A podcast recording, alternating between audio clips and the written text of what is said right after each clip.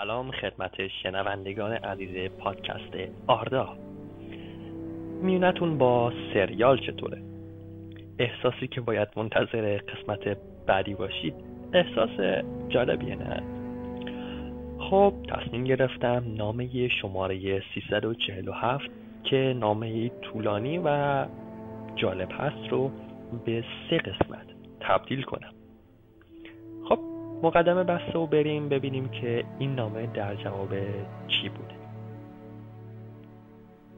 یکی از طرفداران به اسم ریچارد جفری پنج سوال پرسیده بود و تالکین در 17 دسامبر 1972 با اندکی تأخیر به اونها جواب میده از کالج مرتون و حالا در این قسمت ما می‌خوایم دو تا از این سالها رو براتون بگیم و جوابهای تالکین رو هم براتون شرح بدیم.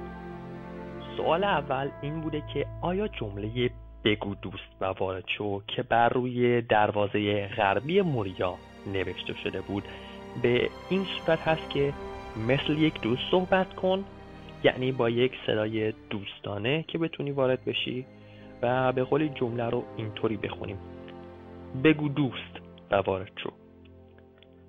در جواب تالکین میگه که چرا اون شخص تعبیر گندالف در کتاب از این جمله رو خوب نمی‌دونه و به نوعی داره عوضش می‌کنه؟ یا به نوعی گندالف با این تعریف تعبیر بخشید بسیار ساده نشانه خاصی از خردمندی رو نشون نمیده؟ اونم تعبیری به این سادگی که اینقدر زمان می‌بره.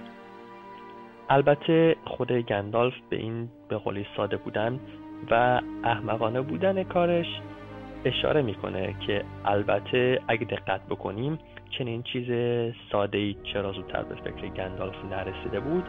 به این می‌رسیم که گندالف در اون زمان مسئولیت های بسیار سنگین و پیچیده ای داشته و با مشغله های فکری زیادی که داشته براش پیدا کردن یه جواب ساده به اون راحتی یه جورایی ناممکن می اومده و جلوتر هم گفته میشه که اون دورانی که این رمز در داره بوده شده روزگار سعادت بوده.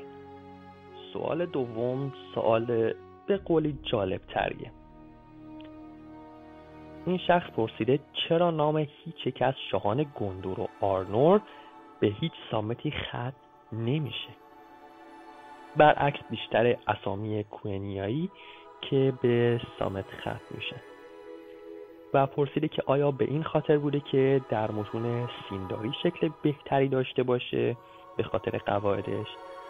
و چرا نوادگان کاستامیر به خاطر اینکه نیمی از اونها اصیل بوده سعی کردن اون قسمت خونشون رو با برداشتن اسامی کویانیایی خاص جبران بکنن و به قولی بخش برترشون یا همون خشن بودنشون رو برجسته بکنن. تئوری جالبی ارائه کرده این ریچارد جفری اما بذارید جواب استاد رو هم بگم. تالکین میگه که اسامی کوئنیایی و همه القاب موجود بوده در گندور رو دانایان به اونها مسلط بودن.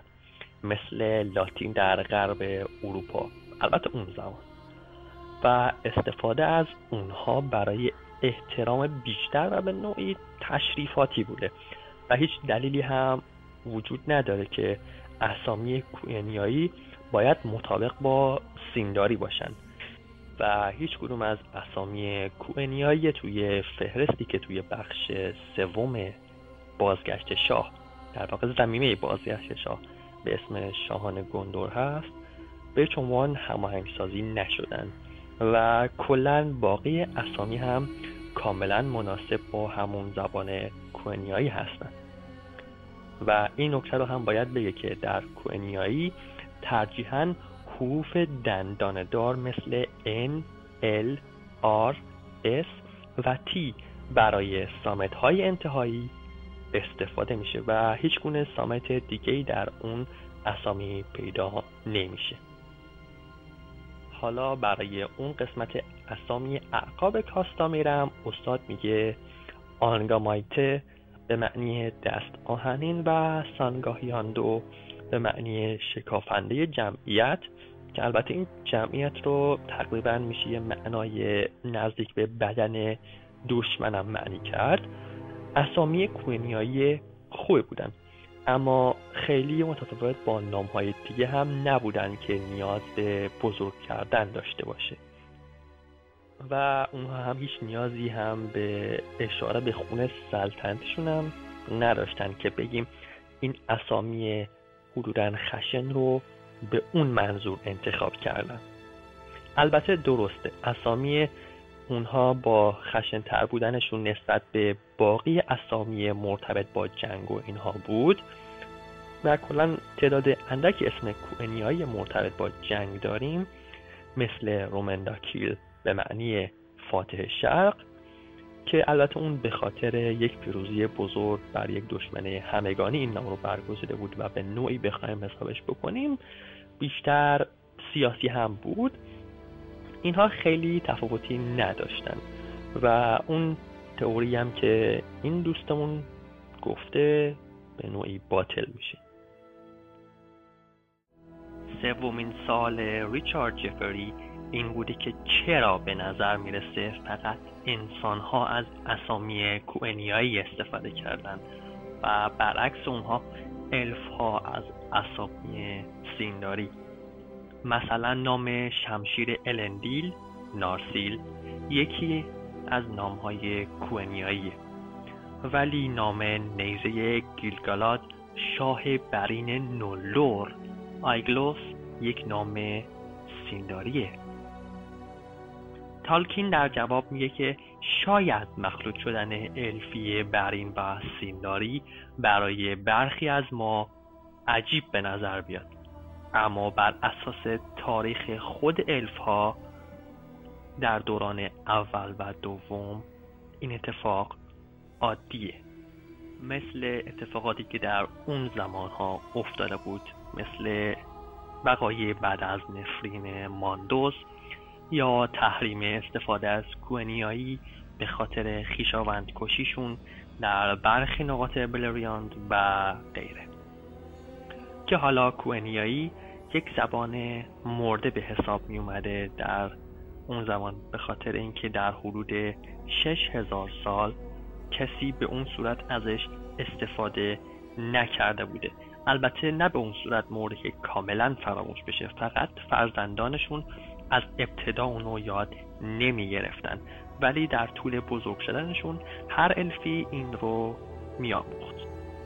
البته منظورم از هر الفی الفهای برین یا نولدور بوده که در جریان رسیدن به بلریاند کم کم زبان رایج اونجا رو یعنی سینداری بوده به کار گرفتن.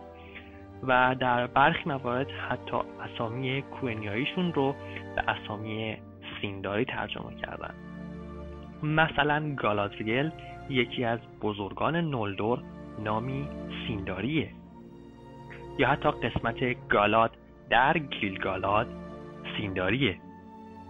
یکی دیگه از مواردی که تالکین توی نام ذکر کرده اینه که گفته کلبورن ترجمه اسم تلپورنو هست و یکی از خیشان تینگول به حساب می اومده و در ابتدا در والینور زندگی می‌کرده تعجب کردین؟ بذارید یه توضیحی در این باره بدم. و بعد اگه خواستید تعجب کنید. داستانی که توی سیلماریلیون اومده و کلبورن یکی از نجیب زادگان دوریاتی و خیشاوند تینگول ذکر شده بوده به این صورت بوده که در اولین دستنوشته های استاد برای این شخصیت همچین داستانی براش نوشته شده بوده که کریستوفر هم اون رو برای کتاب سیلمارلیون انتخاب کرده. علت این که ما اسمی از این تلپورنو و دیگر تغییرات این شخصیت در کتاب سیلمارلیون نمی‌بینیم اینه که تالکین در اواخر عمرش مشغول این تغییرات بوده و کامل هم نشده بوده که اگه می‌خواستن با اعمال این تغییرات موافقت بکنن در واقع موافقت بکنه کریستوفر جاهای بسیاری از سیر داستانی و یا حتی قوانین داستان تغییر می‌کرده.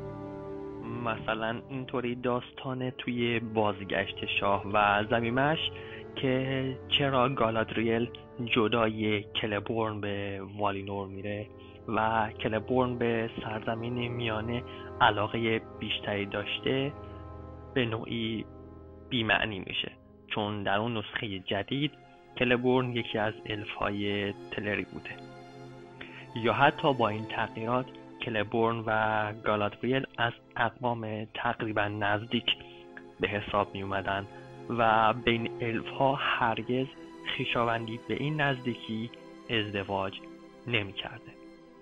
حالا چند تا مورد دیگه هم هست که اگه این تغییر به وجود می اومده دچار مشکل می شده متن ها که خودتون به کتاب ترجمه شده قصه های ناتمام صفحه 143 نگاه بندازید می‌تونید در موردش بخونید.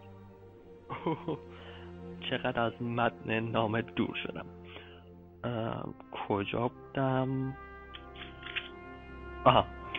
در ادامه تالکین میگه که البته درسته به نظر می‌رسه که در اواخر دوران سوم تعداد انسانهایی که کوئنیا می‌دونستن بیشتر از الف بودن اما این به این خاطر بوده که بسیاری از الف تا اون زمان سرزمین میانه رو ترک کرده بودند و به نوعی داشت سلطه انسان ها آغاز می شد در انتهای جواب تالکین در باب نارسیل یک سری دیگه توضیح میده که به نظرم جالب میشه بهشون بپردازیم.